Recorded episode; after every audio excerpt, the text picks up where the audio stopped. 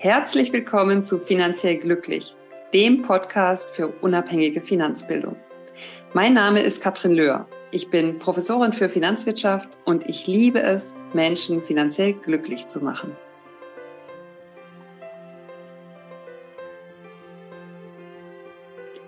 In der heutigen Episode möchte ich euch gerne eine Studie vorstellen. Der Titel der Studie ist Finanzwissen in Deutschland. Durchgeführt wurde sie von der Finanztipp-Stiftung. Und äh, zwar im Jahre 2021, also relativ aktuell. Und ich teile gerne erstmal ein paar äh, grobe Rahmendaten. Und zwar ähm, wurden 3000 Erwachsene aus Deutschland befragt. Und zwar mit insgesamt zwölf Fragen aus drei verschiedenen Bereichen in dem Bereich alltägliche Finanzentscheidungen, im Bereich Geld leihen und im Bereich Geld anlegen. Und leider sind die Ergebnisse der Studie eindeutig. Und jetzt wechsle ich mal auf eine ja, Analogie, nämlich wären wir in der Schule, hätte die Hälfte der Klasse eine 4 minus oder sogar eine schlechtere Note. Die Hälfte der Klasse hätte eine 4 minus oder eine schlechtere Note. Und wenn ich jetzt mal bei der Analogie bleibe und ich überlege mir, wie wäre das denn gewesen damals in der Schule? Naja, der eine oder andere Schüler, die Schülerin hätte sicherlich gesagt, hey, die Hälfte der Klasse hat da vier Minus oder schlechter. An mir kann es nicht liegen, ne? Liegt am Lehrer. Und sind wir mal ehrlich, so ganz schlecht, äh, Unrecht äh, hat er oder sie vielleicht nicht. Ähm, und genauso ist es hier eben auch. Äh, woher sollen die Menschen das Finanzwissen haben, wenn es nirgendwo vermittelt wird? Das, was bisher in der Schule vermittelt wird, kann man meist wirklich, ja, vergessen. Was äh, letztlich später noch vermittelt wird, ist auch komplette Glückssache. Und da sind wir wieder sozusagen bei der unabhängigen Finanzbildung ähm, wir haben einfach keine guten Anlaufstellen. Und das hat eben diese Studie auch wieder gezeigt. So, und mm, ja, knapp über die Hälfte ähm, der Teilnehmerinnen und Teilnehmer der Studie konnte weniger als 50 Prozent der Fragen korrekt beantworten. Ähm, rund 22 Prozent der Befragten äh, und damit jeder Fünfte wusste höchstens drei korrekte Antworten. Nur etwa jeder Zehnte hat mindestens 10,5 von 12,5 möglichen Punkten erzielt. So, und das ist jetzt etwas, wo man sagen kann, hm, das ist in der heutigen Zeit äh, wirklich katastrophal. Aus meiner Sicht war es vor 20, 30, 40 Jahren gar nicht so wichtig. Es ist auf jeden Fall über die Zeit sehr, sehr viel wichtiger geworden, sich finanziell zu bilden, finanzielle Kenntnisse zu haben, einfach weil die Rahmenbedingungen sich komplett verändert haben. Ähm, und leider, leider ist es aber in Deutschland so, dass das ein Thema ist, wo es äh, zwar viele Initiativen auch gibt und viele gute Initiativen auch, aber letztendlich ähm, ist es aus meiner Sicht eine gesamtgesellschaftliche Herausforderung. Und wir müssen wirklich alle an einem Strang ziehen und da kooperieren und zusammenarbeiten. Wenn wir uns nochmal anschauen, was für ähm, Ergebnisse diese Studie gebracht hat, dann ähm, ist es so, dass jüngere Geringverdiener und Frauen größere Wissenslücken haben und wenn wir jetzt mal auf die Jüngeren schauen, dann denke ich da zum Beispiel an Azubis oder Studierende. Und ich weiß, dass sehr viele Azubis ihr erstes Gehalt bekommen, Ausbildungslohn und gar nicht wissen, was ist eigentlich der Unterschied zwischen Brutto und Netto.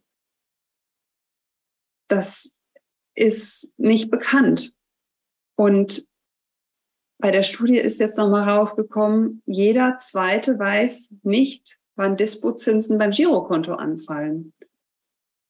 Und also die, diese Basiskenntnisse, ähm, die sind nicht vorhanden. Und warum betone ich das so? Weil ich immer wieder weiß, dass wir halten uns ja alle in unserer Bubble auf. Ne?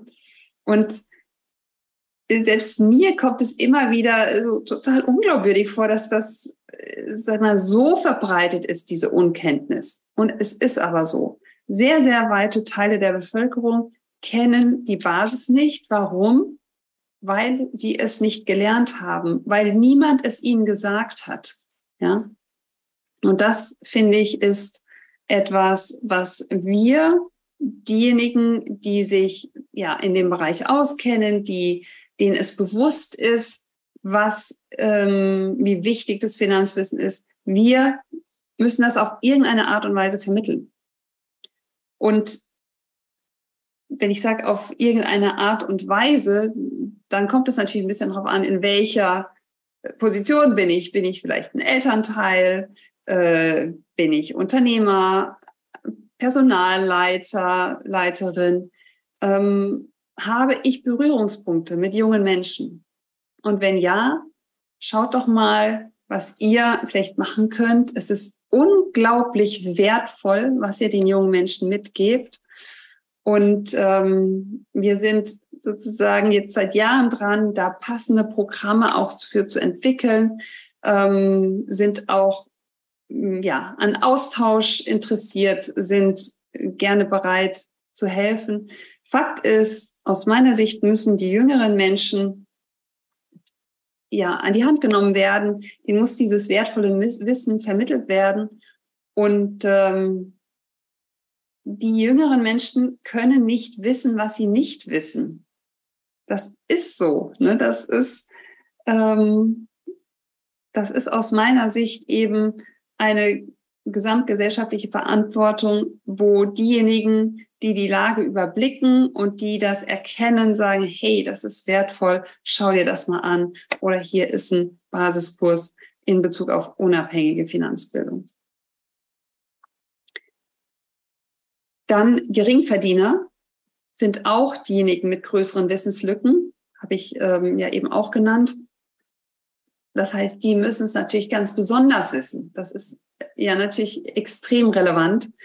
Und ähm, deshalb bin ich auch der Meinung, es kommt nicht darauf an, ähm, dass wir uns jetzt nur auf die junge Zielgruppe fokussieren. Die ist wichtig, definitiv. Aber aus meiner Sicht ist es nicht fair, dann irgendwo beim Alter aufzuhören und sagen, hier, weiß ich nicht, ab Alter XY ist es dann äh, sowieso nicht relevant.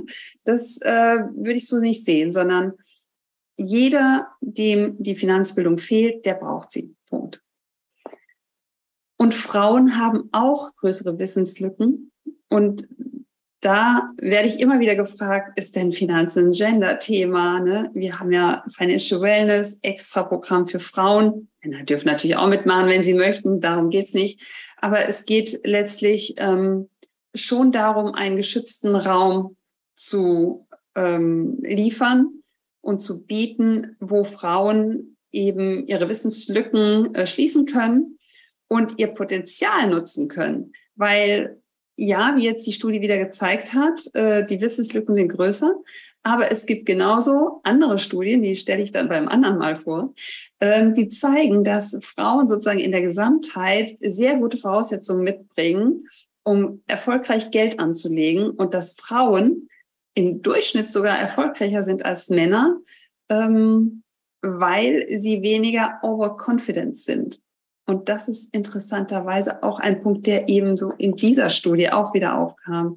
Das heißt, ähm, die befragten Männer überschätzen ihr Finanzwissen häufiger. Sie sind besser in der sozusagen als die Frauen, aber sie überschätzen sich auch öfters. Und genauso umgekehrt, ja, die Frauen sind ähm, von den Wissenslücken her etwas hinterher, aber sie unterschätzen ihr Finanzwissen auch öfters als Männer. Und genau dieser Punkt äh, in den Studien, in den, in den internationalen Studien ist dann häufig Overconfidence, so dieses Schlagwort. Ähm, das heißt, übermäßig äh, selbstbewusst, wo der Markt hinläuft. Ich kaufe und verkaufe, ja, Market Timing, Stock Picking, all das. Also sprich, ich weiß, wann ich kaufe und verkaufe oder ich weiß auch, welche Aktien ich kaufe oder verkaufe. All das ist letztlich ähm, erwiesen, dass äh, der Privatanleger an sich da auf Dauer höchstwahrscheinlich nicht erfolgreich sein wird. Zumindest steht die Statistik gegen ihn, sagen wir es mal so. Und das ist etwas, wo wir sagen, hey, wir möchten ganz gerne die Frauen ermutigen, ihr Potenzial dazu nutzen, denn sie haben hervorragende ähm, ja, Eigenschaften, die sie mitbringen. Sie sind geduldig, bleiben bei ihrer Strategie. Ähm, und dadurch, dass sie nicht oft hin und her traden, wie manche Männer, wie gesagt, das ist jetzt alles ähm, ja sozusagen verallgemeinert, äh, kostet es nicht so viel Transaktionsgebühren wie bei den häufigen Traden der Männer und damit kostet es auch nicht so viel Rendite und letztendlich sind sie dann damit erfolgreicher. Deshalb, wir möchten gerne alle Frauen ermutigen, setzt euch damit auseinander. Ihr müsst keine Einzelaktien investieren. Auch dazu gibt es Studien. Ihr könnt breit investieren in den Markt, könnt einmal im Grunde das aufstellen, dann ein bis zweimal im Jahr reinschauen. Ihr könnt mit kleinen Summen anfangen. Ihr braucht keine, wie gesagt, also ich sage immer 25 Euro im Monat, aber es ist noch viel weniger möglich. Ähm, das ist nicht mehr das Thema. Das ist wie ich so gerne sage, heute ein Paradies für Privatanlegerinnen und Privatanleger. Man kann aktiv werden. Wichtig ist eben, dass vorher die Wissenslücken geschlossen werden. Ansonsten wäre es schade, wenn dann Fehler passieren, die man hätte vermeiden können. Wenn wir schon gerade jetzt bei Geldanlage sind, dann hat diese Studie auch festgestellt, die unter 30-Jährigen haben eine hohe Affinität zu Aktien sind dabei aber relativ unbedarft. Und da sind wir wieder bei Finanzbildung. Es gibt wirklich ja Strategien, die einfach anzuwenden sind, ähm, die erprobt sind, die euch eine solide Basis für eine langfristige Geldanlage geben, ähm, denn das ist aus meiner Sicht auch nochmal wichtig oder ist zumindest auch unser Ansatz, dass wenn es um die Geldanlage mit Aktien geht, dass ihr langfristig orientiert seid, dass ihr mal mindestens zehn Jahre Zeithorizont habt. Das bedeutet nicht, dass ihr nicht jederzeit vorher auch aussteigen könnt. Nur der Markt schwankt. Das heißt, ihr solltet euch darauf vorbereiten, dass natürlich auch euer Depot mal im Minusbereich ist, das heißt im roten Bereich. Und wenn ihr dann das Geld braucht, hm, dann ist ein ungünstiger Zeitpunkt. Das heißt, ihr seid im Grunde ja äh, dazu genötigt, äh, bei Verlust zu verkaufen. Und das möchte niemand. Ja. Deshalb super, wenn ihr euch für Aktien interessiert, aber sorgt dafür, dass ihr eine solide Basis bezüglich eures Wissens habt. Ja, es gibt da sehr viele Fehler, die man machen kann, die man einfach vermeiden kann, indem man ähm, ja gewisse Kenntnisse sich aneignet und dann ist äh, sozusagen die Strategie ähm, an die Börse zu gehen für fast alle Menschen eine gute Strategie. Es sind ein paar Voraussetzungen, die zu erfüllen sind: eiserne Reserve, Zeithorizont, breit streuen. Ähm, Gern gehen wir da nochmal in einer anderen Episode drauf ein. Aber letztendlich freut es mich auch, dass sozusagen die unter 30-Jährigen eine hohe Affinität zu Aktien haben. So, und dann ist natürlich das nächste ganz oft Wissenslücken, welche Versicherung soll ich eigentlich haben? Also es ist bekannt, dass Deutschland im Grunde ganz oft überversichert ist und in anderen Bereichen dann aber leider nicht die richtigen Versicherungen hat oder die nicht angepasst hat. Das heißt, eine Versicherung ist etwas, das euch absichern kann ähm, für einen Fall, den ihr selber schlecht absichern kann. Da gibt es ein Kollektiv, was gerade steht für den Einzelnen und was dann so für sehr unwahrscheinliche Fälle einfach Gold wert ist. Ja, also ihr könnt damit zum Beispiel mit einer Haftpflichtversicherung Fälle absichern, die euch ähm, ja existenzbedrohend äh, sozusagen ja beeinflussen könnt. Und ähm, mit einer Versicherung könnt ihr diesen Fall aber absichern.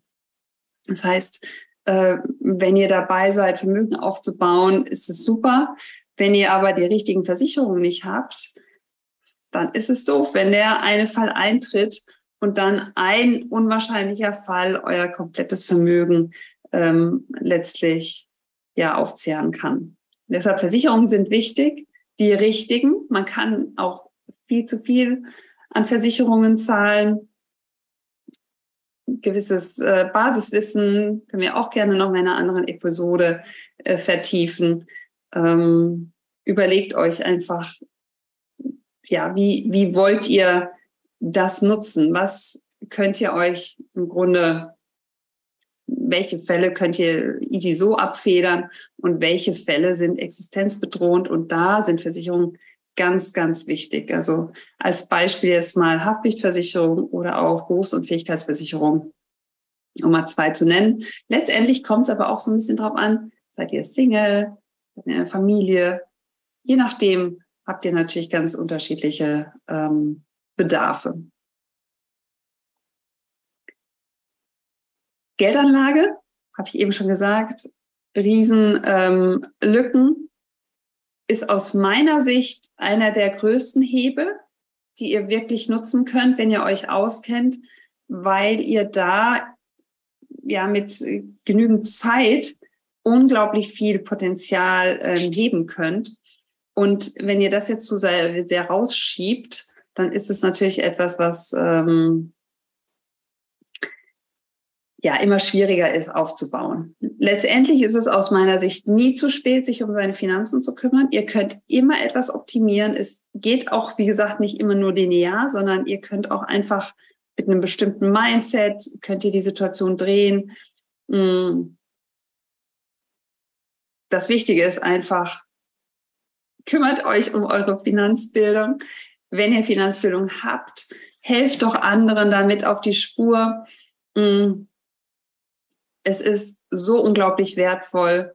Und um jetzt wieder auf die Schule zurückzukommen, ähm, wären wir in der Schule, hätte die Hälfte der Klasse eine 4 minus oder sogar eine schlechtere Note. Einmal nachsitzen für die gesamte Klasse, einmal das Pauken, was auch Spaß machen kann, ich verspreche es. Und dann haben aber auch alle Hitze frei und können ähm, die Zeit genießen.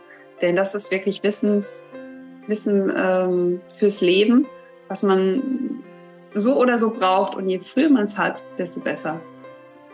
Deshalb viel Spaß bei eurem Weg zum finanziellen Glück oder bei eurem Weg, andere bei ihrem finanziellen Glück zu begleiten. Bis bald. Ciao.